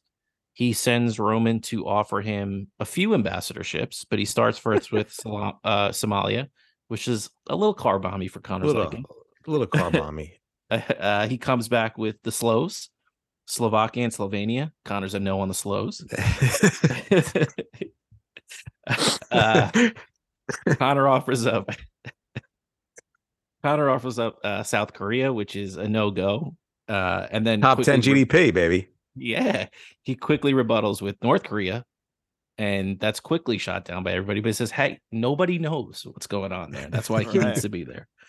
Um, and then, uh, sorry, Roman tells him he's he's a no for anywhere that has nukes, and Connor is offended and says, "Well, I don't want to be anywhere that doesn't have nukes."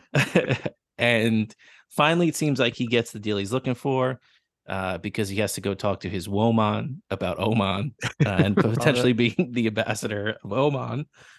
Uh, but they decide not to, and we get the scene where uh, Roman comes in after the the scene with Gerri and basically tells him stop fucking around, take the the ambassadorship. He insults uh, Connor and Willa, calls her his wife, quote unquote, and Connor, with one of the lines of the episode, says, There's one person in here who doesn't think I'm a joke. So that's who I'm going to listen to. And if you go back and watch this scene, uh, Matsson's in the background. And when he says there's one person here that doesn't think I'm a joke, you see Matsson pointing to himself. Ah, I love it. um, but yeah, I mean, you know, we've seen Connor be very poignant this season. You know, as much of a, a joke as the campaign seems to be, uh, you know, Connor seems like he's very comfortable with who he is at this point. So, Robbie, as a resident member of the Conheads, talk to me about Connor this episode. First off, we were eating fucking good in the neighborhood with the con man this week. I I think we've ca- we called it in the beginning of the show once it started that Connor was going to have something to say about the election. He was going to be involved with something. Something was going to happen. I think that's. I think we were able to pull it out of our our tush. I loved it. Uh, I love my man from Perfect Strangers making an appearance again. I thought Yeah. that was great as as Connor's advisor. Um, I just thought they they just gave uh Connor such good fucking written material this episode. I loved it. I think that honestly, like he's done such a 180 as the kind of person that he's become. I mean, I know he's still a scumbag, obviously they all are, but he does seem the most genuine. And as much as we made fun of or everybody thought that that relationship was a sham, which it still could be. I mean, in the early seasons of this episode, it's the most real relationship I feel like we have on the show between those two. Like, Uh, yeah, if anything, they're just completely open and honest with each other and what the other one wants and needs. Exactly. And I, I I was I love that line that he said that the only is only one person that takes me seriously and he's gonna listen to her. And I and I love that. Um I hope he doesn't go to Oman. I hope he does fuck up this election a little bit, but I don't know. We'll see what happens. But I I thought again, I mean, if there's a a, a sleeper MVP, it's the con man this season because the boy is fucking doing it right. Ryan, am I formally inducting you into the Conheads this week? I would like to humbly extremely humbly submit my application to be a conhead. Oh, welcome, buddy. Welcome. Yes. no, he was great this episode. Uh, I I agree with you guys. I mean, he's still Connor, but he just seems like he grew up a bit. Um, I, I mean, maybe it's a result of the campaign. Maybe it's a result of the relationship with Willa. I don't know. Um, but I love that he was he was real and like was just like, no, like I put a bunch of work into this. Like, why would I just give it up the night before because you're asking me to? Like, fuck you. He was right. He said, I think he said something to the effect of like, yeah, I might only get like four or five percent, but I could get book deals out of this, things like that. You know, like he he's not like a nobody. Four or five percent in a presidential election is a pretty big deal. Um, and I think if anyone should be proud, it should be you, Benny, for calling that this would potentially happen. I mean, we don't know what's going to happen yet, but the you know the talking heads are saying that Connor's going to potentially affect the election and swing it towards uh, Jimenez. See, and I, I think that that's a red herring. I be. think they're I think that they're saying that it's going to take votes away from Mencken, but I think, like I said, it's going to be Mencken that ends up becoming president because, because you know Connor. independents or or Democrats didn't like, so they just you know gave their vote to to Connor or didn't show up. So I do think.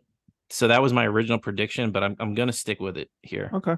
And I, I think we saw in the last couple presidential elections that the polls are not always accurate. I mean, they're Yep. they're projections, they're based on who knows what metrics, but uh yeah, I'm curious to see what happens next week. I'd I'd love to see a Connor heavy episode and hopefully he doesn't make me regret joining the official association of conheads. No, I don't- babe, you you remember and you're a member for life. for life. I don't. I 100% think. I agree with you. I 100% think that Mencken's winning the election. There's no Yeah. way that I just. That's just. I just feel like that's going to happen. Also, can I just play a few Connor hits this season? Please. Got ma- got married. hmm $63 million apartment complex he got over there in the city. Uh he's basically the the head guy in charge of uh Logan's uh funeral. He's going to see him. He's making sure he looks good. the funeral committee. He's the funeral committee. And he's got just a fan. He's got the fa- he looks fantastic in suits. The man's just killing it this season. What a handsome. Do you know how old he is? In real 60 life? something, right? Yeah, he's like 62 or Wow, 63. he looks great. He was like almost 30 years old in Ferris Bueller. Yeah. Best movie ever. Um, but I do want to bring up your point, Ryan, where you know the confidence and the he, you know, obviously he got the money from Logan, but he built this whole campaign. You know, like he didn't. Obviously, you hire people to do it, but like this is something that I think he's proud of. Like you know, you, you know, people can laugh at the one percent, the two percent, the four percent in Alaska, but like that to, you know, to even get that, like you said, is it's nothing to sneeze at. Yeah. And I think that's probably part of what Willa was talking to him about and being like, no, I mean, you've gotten it this far. You spent all this money. You have people that are going to vote for you. Stick with it. Is that So- you mentioned his advisor? Is his advisor one of the people he met at the Pierce meeting? Yeah. I fucking knew it. So like, Yeah. He might be right. He may be because eh, we don't know what his campaign is is about really at all. He may be because Pierce seems like they're historically on the left, or that they're typically on the left, and you know maybe the the Roys or ATN is on the right.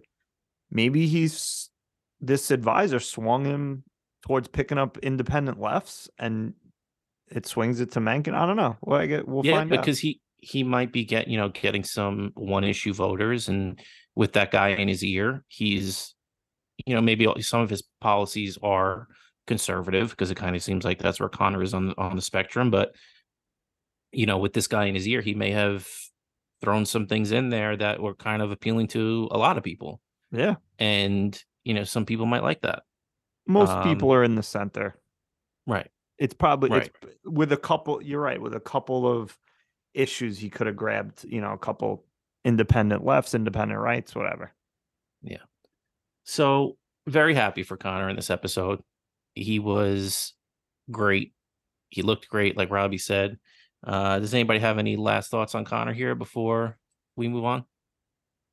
Shock the world, Connor. Shock the world. Ryan? No, I'm good. Glad right, to be so in the crew. just welcome. Just a couple miscellaneous things I had written down here. Uh Jimenez is in the lead, but I think that that's a red herring.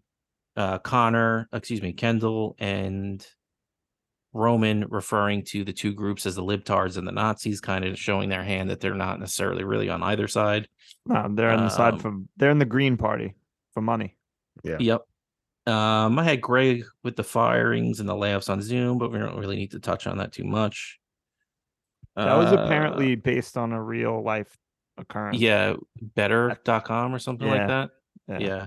pieces of shit. Um, I think that was it. Yeah. So, what do you say? Any final thoughts? Plum Watch revisited for anybody? Ryan, Plum Watch revisited or no? I st- I stand by my my rating, but I don't remember what I said. Like eight point one in that range. Okay. Very good episode. I thoroughly enjoyed it. One thing, one quick thing I wanted to mention. You just kind of brought it up, and I think Robbie mentioned it earlier. Was you know the, we talked about the forty most important people in America. They were from the whole spectrum. It wasn't just a bunch of people on the right because of ATN it was people on both sides. These are just people who are in it for money and power. It the sides don't mean shit. So Yeah. And that's probably how it really is, which is fucked up. Who who were like some of these people based off of like the podcast, whatever Queen O- and like that that those two older, like that one older couple. Like, did we ever get Oh. like any? Didn't read anything like who they were supposed to be portraying? No, I didn't see anything. Uh, old powerful people. Yeah, fuck them all. It was funny when Kendall was doing his speech and he's just like, uh, who's here? Who's here? Oh, you guys, uh, stay away from these guys. Yeah, Uh, you know what I caught in that that scene too is he, you know, he thanks everybody for being there. He thanks Shiv for throwing the party. Not Tom. and and completely glosses over Tom when you see it kind of Tom's like, oh fuck you. Yep. yeah. Just the whole night was him getting fucking needled. Yeah. That's what you get for fake crying during a layoff. True. so what do you say? Uh Ryan, do you want to take it away with America's two hottest new games? Sure. I just want to say, Robbie, you are really hot about Tom and that call. Yeah, because I've been there before, and it's not fucking it's fucked fun. up. No, I And know. People, and and people they they take it as a fucking as a joke, and it's just people's lives, man. They have kids, houses, and I it's know. not cool. It's fucked up. They can go fuck themselves, and he and he didn't like he didn't like what Shiv is doing. He was worried about his job. Don't get me fucking started, because I can go for I'm another sorry. fucking hour on that. But that's the Sorry. beauty of this show is that all of these people, from our vantage point, are pieces of shit because they are selfish, greedy, power hungry, and don't give a fuck about people like us. No, But never. we still sympathize with some of them or like some of them, which is fucking insanity. Yep. We're stupid, stupid, stupid Because boys. we are stupid. Bread, bread and circus. That's it. Um, so yeah, let's play America's fastest and most popular growing game. What, Bonnie, and Benny, you want to say something? No, I was just dancing to the Just getting excited for the game. Yeah. yeah. Um, why don't we start with the Logan Roy Memorial Serious Person of the Week Award? And I think this week we start with I have no idea who starts. I think it's me. I think the last couple of weeks. I think you're started. right. All right, so Benny must have a good choice because he wants to go first. yeah, I, you What know what? got here? Honestly, I am 100% not prepared for this, so I'm going to completely wing it.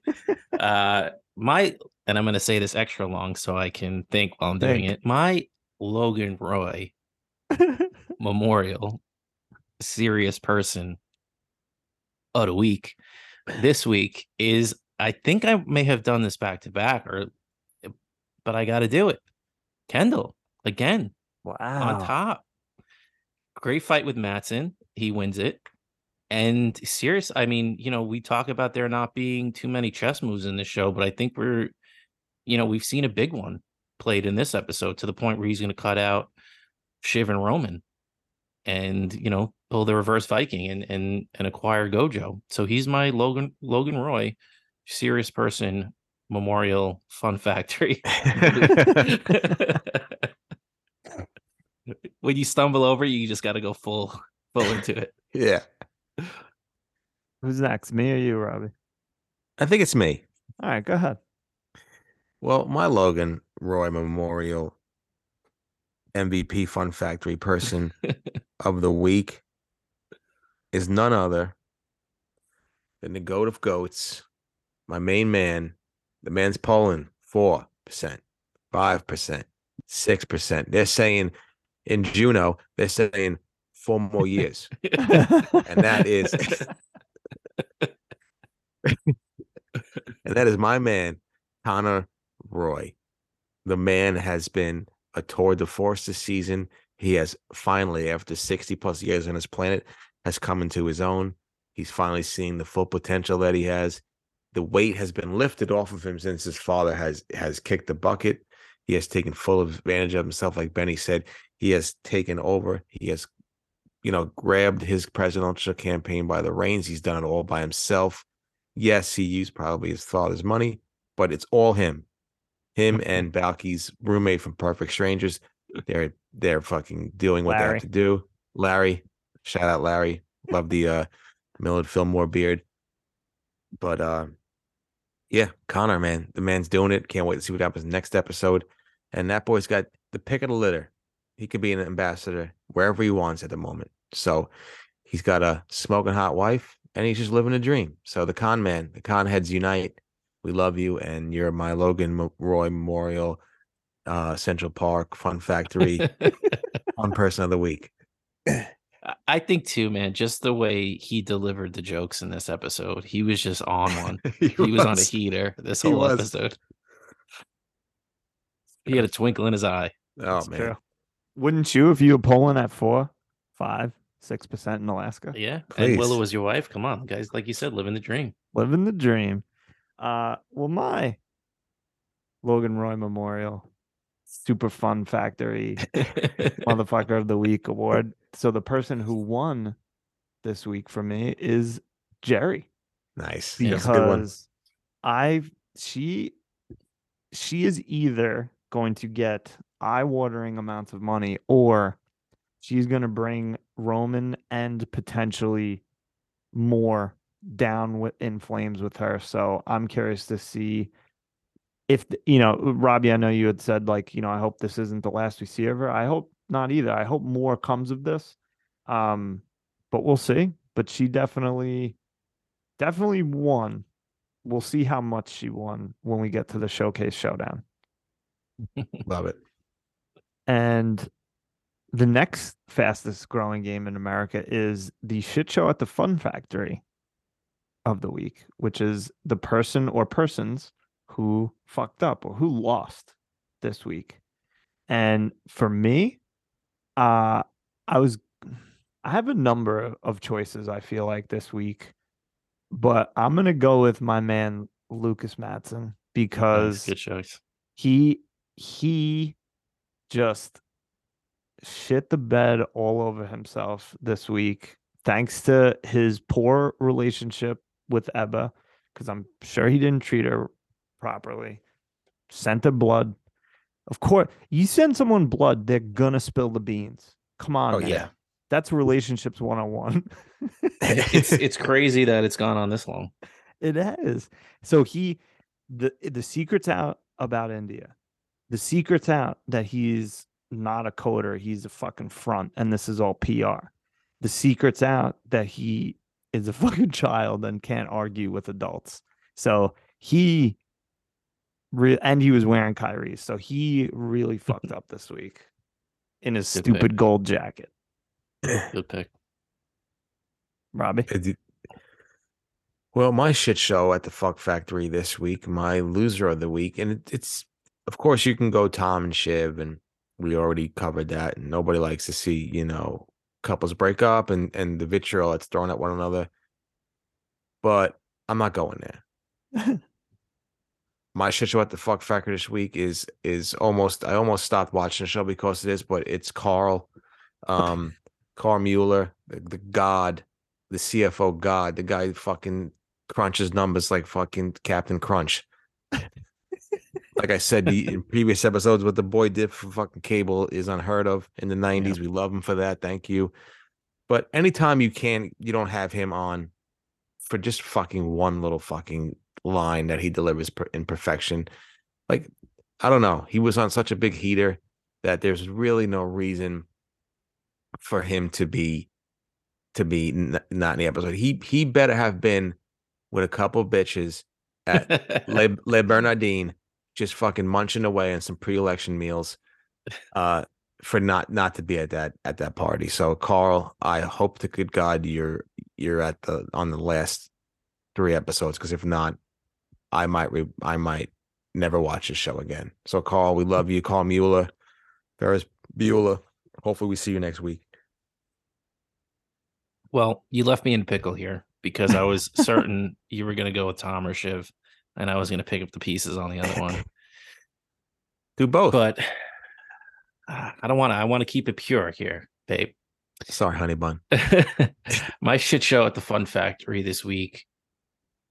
I think it goes to Tom. Wow. I think he is left with nothing after this episode. I think even the brothers kind of see him as just useless at this point. And, you know, whatever happens with Shiv, she's got a bunch of money to fall back on. Not that Tom's broke, but you know, I think I think that that what's that, excuse me. I think that's what that look is at the episode is just he realizes he's the only move he's got left, as you guys kind of talked about earlier in the episode, is burning it all down. And what does that really leave him with? So, Scorpions. Yes, he's got a scorpion that survived the, the blaze. uh, so my shit show at the Fun Factory this week is Lip Balm Tom. Oh. Can I do an Ani Lip- Mensch? Ani Mensch, baby. Of Ani course, Mensch. of course. There's not much worse. Even though he did turn it around with his charm and wit and his fucking gangly limbs, but being called the wrong name by anybody is brutal. So Ani Mensch goes to to Gary. Oh, And 100 Greg. 100% did that on purpose too. Oh yeah. dude, I laughed so fucking so hard when he called him Gary. Love it. Gary, what a name too. It's the same first letter. Ah, it's so good. But that's why I'm I'm constantly scared I'm gonna call someone the wrong name. Like all the time. yeah. Yeah. People I've known for years, I'm like, pretty sure, pretty sure it's Robbie. If I fuck up. That's why we change our names on the Zoom so you can't cheat. fuck me up. All right, thank you. Ah. anything else that we need to talk about? on this so, episode? Uh, What do you not got to there? ex- Some materials? oh, my closing line. Oh, no. Uh, not to not to start a whole conversation, but supposedly this next episode is the one that Jesse Armstrong said was just fucking banana pants. So buckle up for episode eight, boys. Oh my god. Buckle up, buckaroo. Get out there and vote. Um, whatever you can do to give Connor some advantages. Yeah, if Just Connor's not there and on your vote. ballot, write him in. Please. Please. please. Ugh. Yeah, good episode, boys. I, I enjoyed one. it, even though I had to watch it on a like a 26 inch hotel room TV at low volume. Did you watch it a second time or no?